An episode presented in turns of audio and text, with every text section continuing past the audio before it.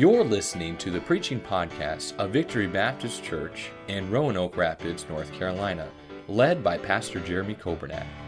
It is our desire that you will be helped by this Bible message.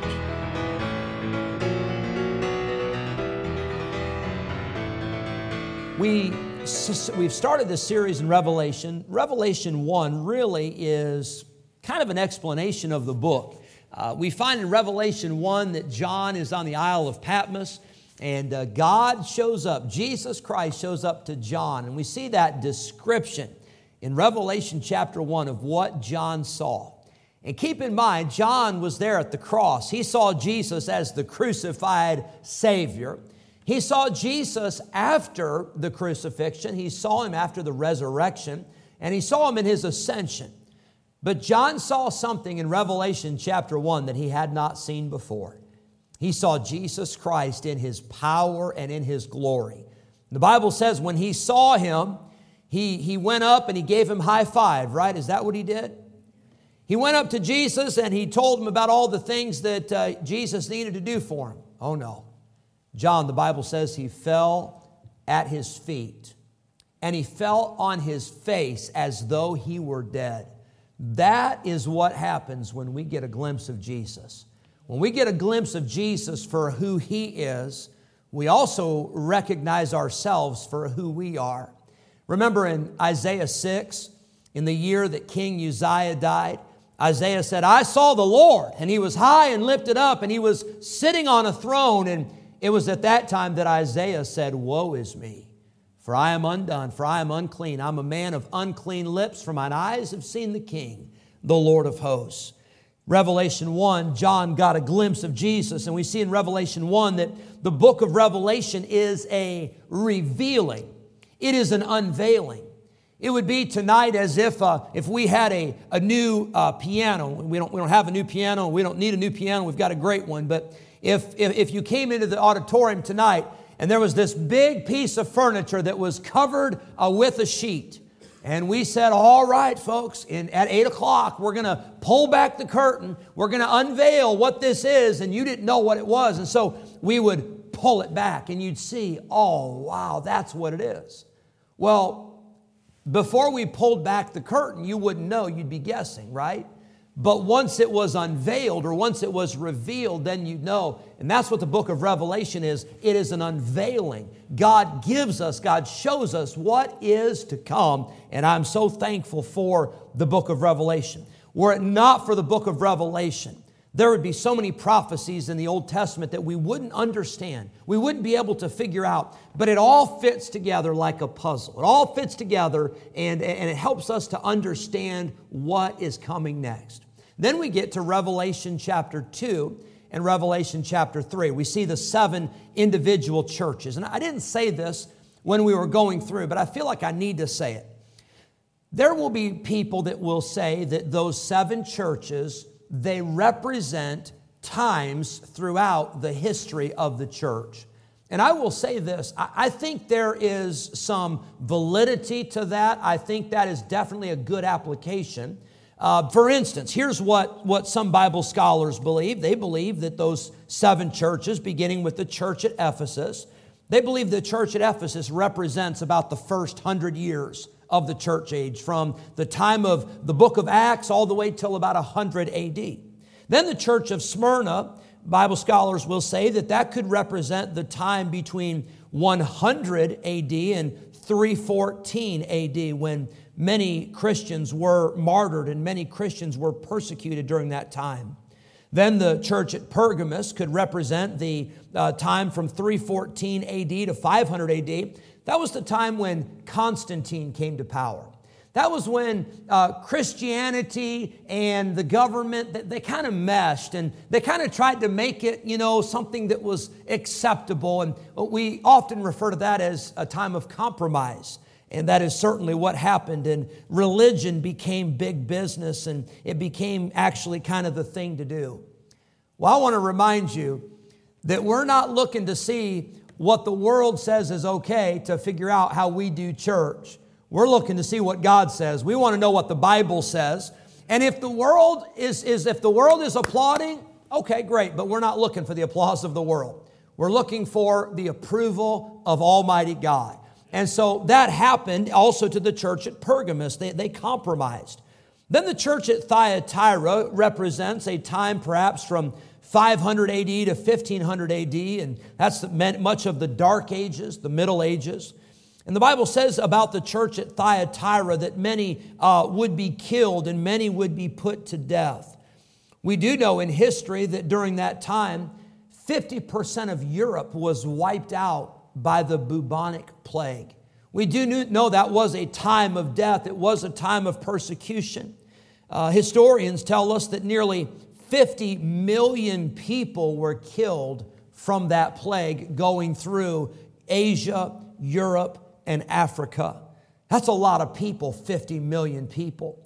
World War II, there were about 85 million people killed. So to think about a plague that could wipe out 50 million people. Then the church at Sardis represents perhaps a time from 1517 AD to about 1800 AD. That would have been the time of the Reformation. And by the way, there were a lot of good things that happened during the Reformation. But I want to remind us tonight that we don't trace our roots back to the Reformation because the Reformation was a group of people that came out of the Catholic Church. Baptists did not come out of the Catholic Church. Baptists have been around since the time of Christ, since the early church. And you say, well, do you think you're better than everybody because you're a Baptist? No, that's not it at all. But what we do is we hold to the truths of the scripture and we believe that we can trace a line all the way back to the time of Christ. If you've ever read uh, Foxe's Book of Martyrs or if you've ever read The Trail of Blood in some of those books, I'm just saying that, that Christian people have been persecuted since the time of Christ. And in many cases, it was because of two things. Number one, because we believe in salvation by grace. And number two, we believe in baptism by immersion. We don't, we don't baptize babies around here. If you've been around for any length of time, you've seen that we baptize those who have been saved, those who have made a profession of faith in Christ, and we baptize not with sprinkling, we baptize by immersion. Uh, many of our ancestors were uh, referred to as Anabaptists, and that was not a complimentary term. That was a term that they used to, uh, to, to, to mock and to ridicule and to persecute because there were people that said, We're not doing it the way that the Catholic Church is doing it. We're not doing it the way the state church is doing it. We're doing it the way that the Bible teaches. And the Bible teaches that every person that ever got saved, they got baptized and they went down into the water. They were uh, submerged in the water. And so uh, that's why we say that baptism is a picture of the death, the burial, and the resurrection of Jesus Christ. And so that church at Sardis, uh, perhaps during the time of the Reformation, a church that had a form of godliness but denying the power thereof. And then the church at Philadelphia, that would be from about 1800 to 1900 perhaps. And again, the Bible does not say this church represents this time. But I think it's definitely, I think there's, there's some, some practicality. I think there's some, um, some, some applications that certainly could be made to these eras in history. The church at Philadelphia, the, from 1800 to 1900 AD, would represent the missions church. Remember what it said about the church at Philadelphia? They had set before them an open door. You know what was happening in the 1800s and the early 1900s? There were missionaries that were being sent all over the world. I jotted down just a few, and there's a whole lot more than this, but missionaries like Adoniram Judson would have been in that time frame. Missionaries like William Carey, uh, missionaries like David Livingstone and Hudson Taylor and Jonathan Goforth and Robert Moffat and Mary Slessor. These were missionaries that God used mightily during that time frame. So those are the first six churches. Anybody remember what the seventh church was that we studied? Church at Laodicea. Well, guess where that leaves us? In that category. Can I say, I think there's a lot of validity to that. I think we right now in the United States of America, especially, there's churches all over the world. But I think in the United States of America, I think we've become a lot like that Laodicean church. We're just lukewarm. We just want to be comfortable. I was talking to my brother this week, and he uh, has been this week. He's been on a missions trip in Egypt. I just got a message from him a little bit ago, and they're, they're on the plane, they're flying back. But can I tell you something? Egypt is not a safe place to be for a Christian. Egypt is not a, a, safe place to be for people that would preach the gospel and people that would share their faith in Jesus Christ. There was this past week, and I, I don't know how many have, have seen the news about it, but there was a man who gave his life in the Middle East this week, who was trying to reach people with the gospel, uh, who was killed for his faith. And I want to tell you, while we're sitting over here in the United States of America on our padded pews and in our air conditioned buildings, with our one hour services and our online and our radio and our have it your way religion, there are people in this world that are giving their lives for the cause of Christ. There are people that will risk everything and give up everything just to serve God and just to be in a church service. And I want to tell you, we are living, I believe, in the Laodicean age, but that doesn't mean you and I have to be that way. May God help us to have some fire. May God help us to have a passion and to have a, a, zeal for God even in this age. I believe that we can still be overcomers. I believe we can still be victorious even in this day. And by the way, if we are living in that church age of the Laodicean church, guess what that means? It means this is the last time before Jesus comes back. Because Revelation 2 and 3, you see the churches, all seven churches, and, and those were actual physical churches in Asia Minor.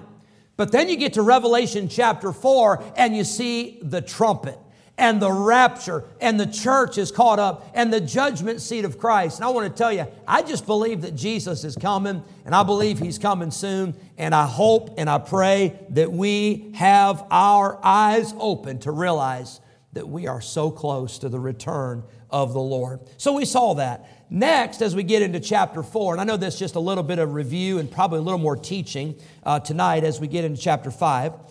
But as we get into chapter 4, we now start to see some of the, uh, the end times. We start to see some events that have not happened yet, but the Bible tells us they will happen.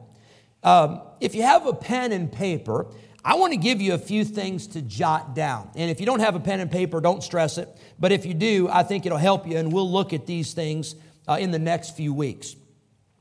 There are some events that will take place that have not happened yet, but there are some events that will take place that I think it's good for us to know how these events unfold and in which order they will take place. Let me give you a few. For the saved people, for Christian people, you know what we're looking forward to? We're looking forward to the rapture, amen? We're looking forward to the trumpet sound. Now, for somebody that's not saved, that's not a good day. That's not a good event because the Bible says that after the rapture on earth, there will begin seven years of tribulation. We're going to get into that in Revelation uh, chapter 6 as the, the seals are open and the vials are poured out and the trumpet judgments are sounded. And we're going to see God's wrath poured out on this earth. But for the Christian, we're looking forward to the rapture. After the rapture takes place in heaven, there will be the judgment seat of Christ. And we talked about that in the last few weeks. That's where we'll receive crowns uh, for our service for Christ. Let me give you a few crowns to jot down. And uh, I don't know that we'll get into all of this um, soon, but we'll get into this uh, in the next few weeks, I'm sure, at some point. But there is an incorruptible crown. The Bible talks about an incorruptible crown. That's compared to a corruptible crown. A corruptible is something that's temporal, but an incorruptible crown is something that is eternal. There is a crown of life that is promised. A crown of life is promised for those who endure temptation and especially for those who are martyred for the cause of Christ. There is a crown of life. There's a crown of glory that is promised to those who are pastors and those who are teachers and those who are shepherds of God's people. There's a crown of rejoicing. You say, well, who's the crown of rejoicing for? It's for soul winners.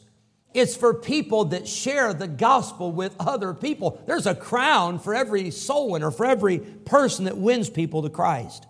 And then there's a crown of righteousness. The crown of righteousness is for those who love and those who anticipate Jesus' return.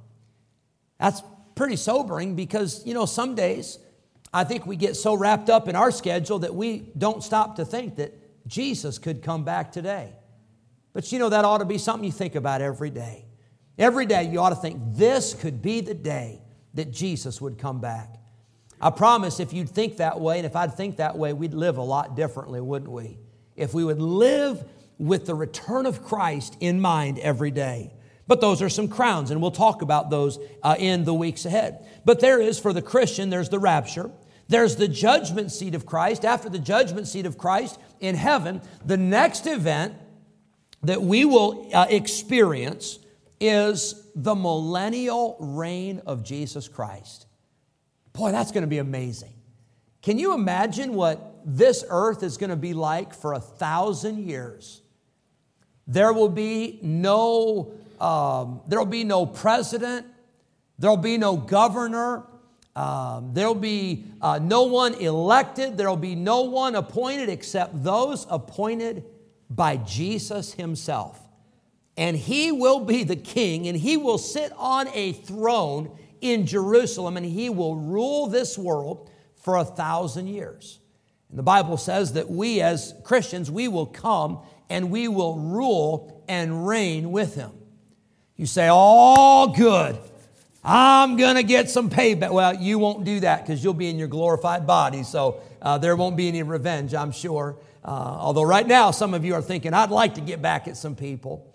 But there'll be the millennial reign of Christ for a thousand years on this earth. And then after the millennial reign for the Christian, there will be the new Jerusalem. There'll be the new heaven. There'll be the new earth where we will live with Jesus Christ forever and ever and ever. Isn't that a wonderful thought? Isn't that a glorious, glorious picture to get in your mind? That's for the saved person. But I want to remind you for the unsaved person, it's a much different story. For the unsaved person, it gets worse and worse and worse. For the Christian, it gets better and better and better. But here's what happens for the unsaved person the rapture takes place, and those that are unsaved are left behind. The Bible says they will go through the tribulation. At the close of the tribulation, the unsaved folks will go through the battle of Armageddon. Now, I just told you about World War II. I told you about 85 million people being killed in World War II. And World War II will seem like a picnic compared to the battle of Armageddon. The unsaved will go through the battle of Armageddon, then they will experience the resurrection of the dead, where they will be resurrected, but not to be in heaven, not to stand before the judgment seat of Christ, but to stand before a great white throne judgment. You say, what happens at that judgment? Well, at that judgment, all the books are opened. And the book is open, the Bible says, which is the book of life. And whosoever was not found written in the book of life was cast into the lake of fire. This is the second death. Can I tell you, for the unsaved person, they go from the tribulation. They go to the battle of Armageddon. They then have the resurrection of the unsaved to stand before the great white throne, where from there they will be cast into a lake of fire forever and ever and ever. Now, friend, I want to tell you, that ought to shake you. And that ought to shake me with a seriousness and a responsibility that we have to get the gospel to people. Now, you can't make the decision for somebody, but you can at least share the gospel. You can't twist somebody's arm. You can't force somebody to be saved, but you can witness to somebody. You can pray for somebody. You can have compassion and you can get burdened for somebody that does not know Christ. So, those are some events that we're going to talk about as we get through the book of Revelation. Those are events of things to come. Let's look at Revelation chapter 5 for just a few minutes, and uh, I won't keep you long tonight. It's getting warm in here. Is everybody okay? Anybody else warm? Am I the only one? We got some folks that are warm. Hey, brother, um, brother Wade, do you know how to do you know how to do that thermostat? You may not be able to see that. Does anybody know how to do that? Miss Odell? All right, Miss Odell does it all. She does. She knows how to do it all. So, uh, brother, um, brother Wade, when she gets there, tell her we want it to be above 32. Miss Odell, if you maybe could turn that air on, maybe down to about 71. You say, oh, 71's not bad. Well, it's probably about 74 in here right now. So, what does it say right now, Miss Odell? Where are we at? Well, that's the, that's the setting, but what's the actual temperature? 73. 73, okay, so I was off one. I was say, if this is 67, we all need to go to the ER. All right, chapter 5. Are you ready for this? Verse number 1. And I saw in the right hand of him that sat. Joanna, don't make me laugh. Joanna's thinking, he is losing it. I've been telling him he's losing it. Now I know he's losing it. And I saw in the right hand of him that sat on the throne a book written within, and on the backside it was sealed with seven seals. And I saw a strong angel proclaiming with a loud voice, Who is worthy to open the book and to loose the seals thereof. Now, John, he, he sees this taking place in heaven. He sees there's someone that is uh, sitting on the throne, and he sees that the person on the throne, we know who that is, that is God who is on the throne, and he's got in his hand a book. It's a scroll, and that scroll is sealed with seven seals. And here is what that, that, that scroll is it is a title deed to the earth. And that title deed to the earth, the question is asked who is worthy to open the book? Now, I don't I understand there's a lot of songs we sing that are not a hundred percent doctrinal, and there's some that have little things and all that. But there is a song we sing that says that, uh, that they uh, searched through heaven and they couldn't find, th- there, there was one willing to be the supreme sacrifice and all that. But this is not the question who is willing. The question here is who is worthy. And notice what it says when the question is asked who is worthy, and then verse 3, it says, and no man in heaven now, who is in heaven at this time? Because the rapture has already taken place. There's a lot of saints.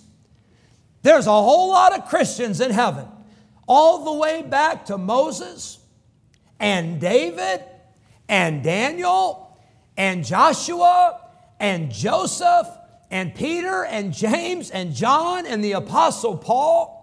They're all in heaven. But the angel said, none of them were worthy to open that scroll. No man in heaven, nor in the earth. Well, who is in the earth? Well, this time is during the tribulation. We're talking about the world rulers. We're talking about the billionaires. We're talking about the world powers and the dictators. None of those were worthy. They couldn't open the book. As a matter of fact, it says they were not even worthy to look at it. That's how important this scroll is. No man in heaven, nor in earth, neither under the earth, was able to open the book, neither to look thereon. Verse 4, John says, And I wept much. Now I understand that heaven is a place where all tears will be wiped away. But this had to be an unusual occurrence in heaven when John says, There was nobody worthy. There was nobody that could open the scroll. There was nobody that could claim ownership of this earth. There was nobody that could right the wrongs. There was nobody that could fix the hurts. There was nobody that could correct the problems. There was nobody that had any authority to do anything about planet earth. And he says, I wept much because no man was found worthy to open and to read the book, neither to look thereon. I love this, verse 5. And one of the elders saith unto me, read the next two words with me, verse 5. Ready? Weep not. Aren't you glad for the, the times in the Bible where Jesus says, Weep not? Don't be sad. Don't be discouraged. Don't be sorrowful. You don't need to weep. Weep not. Behold, the lion of the tribe of Judah the root of David hath prevailed to open the book and to loose the seven seals thereof. And John says, I beheld. And lo, in the midst of the throne and of the four beasts, and in the midst of the elders stood a what? A lamb. Now, verse 5 calls him a lion. But did you know that the title Lamb is given to Jesus more in the book of Revelation than any other book.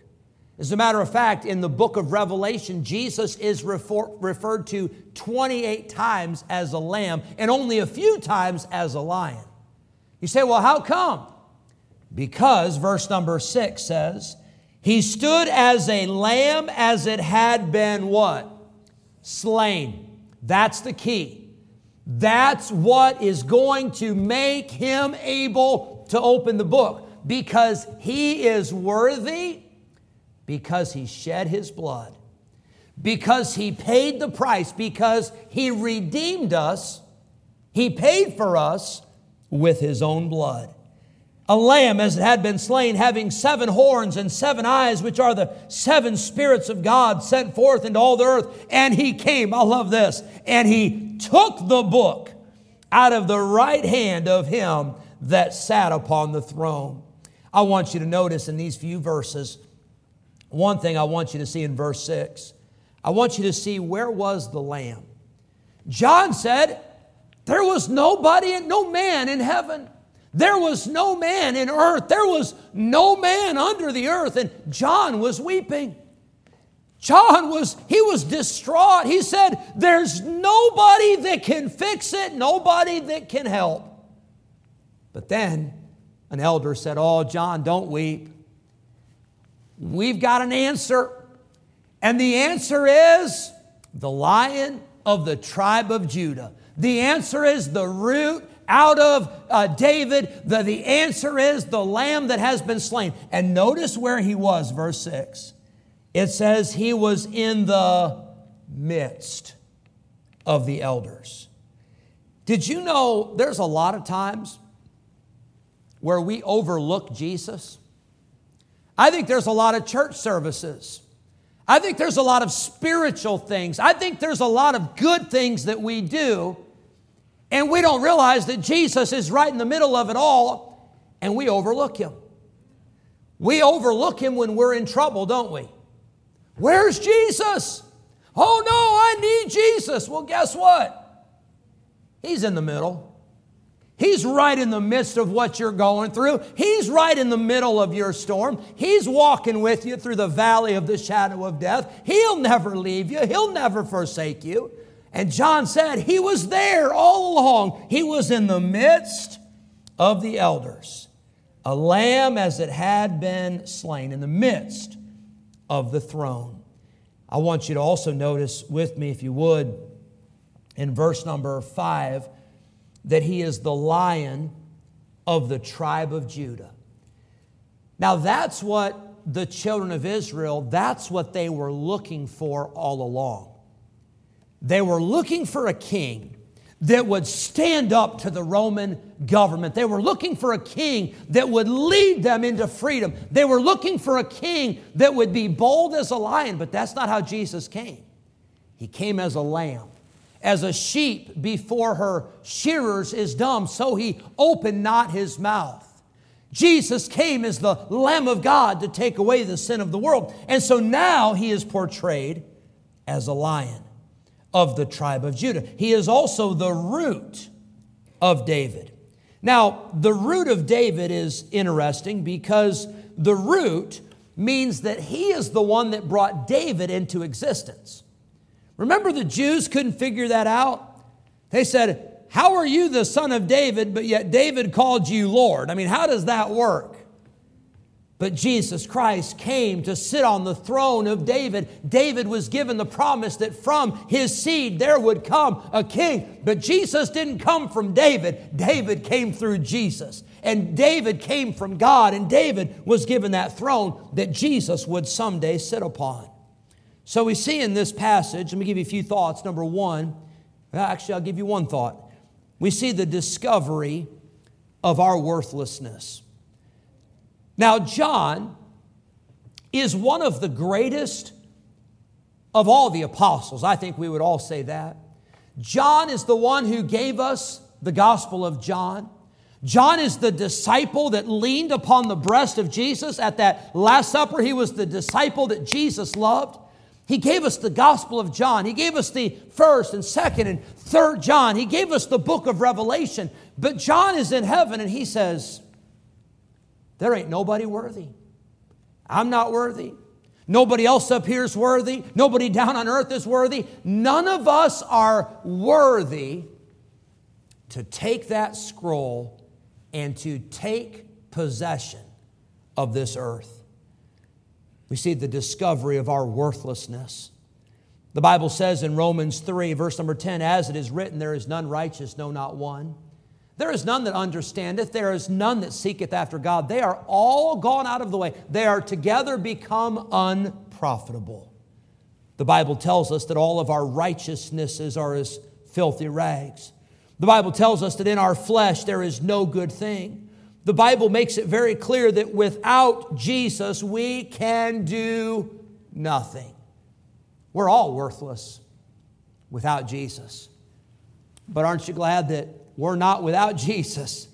Aren't you glad that He is with us? And aren't you glad that through Christ we can do all things? And with Christ, all things are possible. Our confidence must not be in ourselves, but our confidence must be in our Savior. Anything good that happens in our lives is not because of us, but anything good that happens in our lives is all because of Him. But John shows us in Revelation 5, he shows us our worthlessness. Secondly, we'll get into this next week, but we see not only the discovery of our worthlessness, but we see the, one who is deserving of our worship. I'll say this about the one who is worthy of our worship Jesus is worthy. And we say that and we sing that. Uh, there was a chorus we used to sing when I was uh, in high school uh, Thou art worthy, just taken from Revelation 4. Thou art worthy, thou art worthy, thou art worthy, O Lord. And we'd sing that, and, and He is worthy. But let's put that where we live right now. You know what that means? That means that Jesus is worth something. But I wonder, what is He worth? to you. You know what he was worth to Judas? 30 pieces of silver. The price of a slave. Can you imagine that? That to Judas Iscariot, who walked with Jesus for three and a half years, all Jesus was worth was 30 measly pieces of silver. Then there was Mary. Mary took that spikenard and poured it out at Jesus' feet, and that spikenard was worth a year's salary. Mary was not a disciple. She didn't walk with Jesus and, and she didn't see all that Judas saw, but yet to Mary, Judas or the Jesus was worth a whole lot more than 30 pieces of silver. But I wonder what is Jesus worth to you? Is he worth your time? Is he worth your love? I'll tell you what he's worth to you. He's worth your Wednesday night. You came out on Wednesday night. to show Jesus, you're worth my time on a Wednesday night to come to church to worship you? Is he worth your money? Is he worth your devotion? Is he worth any sacrifice that you and I could do? We'll see next week that he's worthy of so much more than we could ever give. But I want to say tonight that Jesus Christ is worthy. You make a purchase and you say, I wonder if I got my money's worth. You ever bought something and say, I think I got ripped off? I think I paid too much for that. I think that person, I think they got me. Nobody will ever feel that way with anything they give to Jesus. You'll never feel like you got the short end of the deal. You'll never say, you know, I spent 20 years of my life serving Jesus, and for what? No, you'll spend 20 years of your life serving Jesus and say, I hope I got another 20. You'll spend 40 or 50 years of your life uh, serving God, and you'll say, I wish I had another 40 or 50 years to serve God. It's worth it. Jesus Christ is worth everything that you and I have. Thank you for listening to the preaching podcast of Victory Baptist Church in Roanoke Rapids, North Carolina, led by Pastor Jeremy Coburnett. For more information about our ministry, please visit our website at vbcrr.org. May God bless you as you serve Him this week.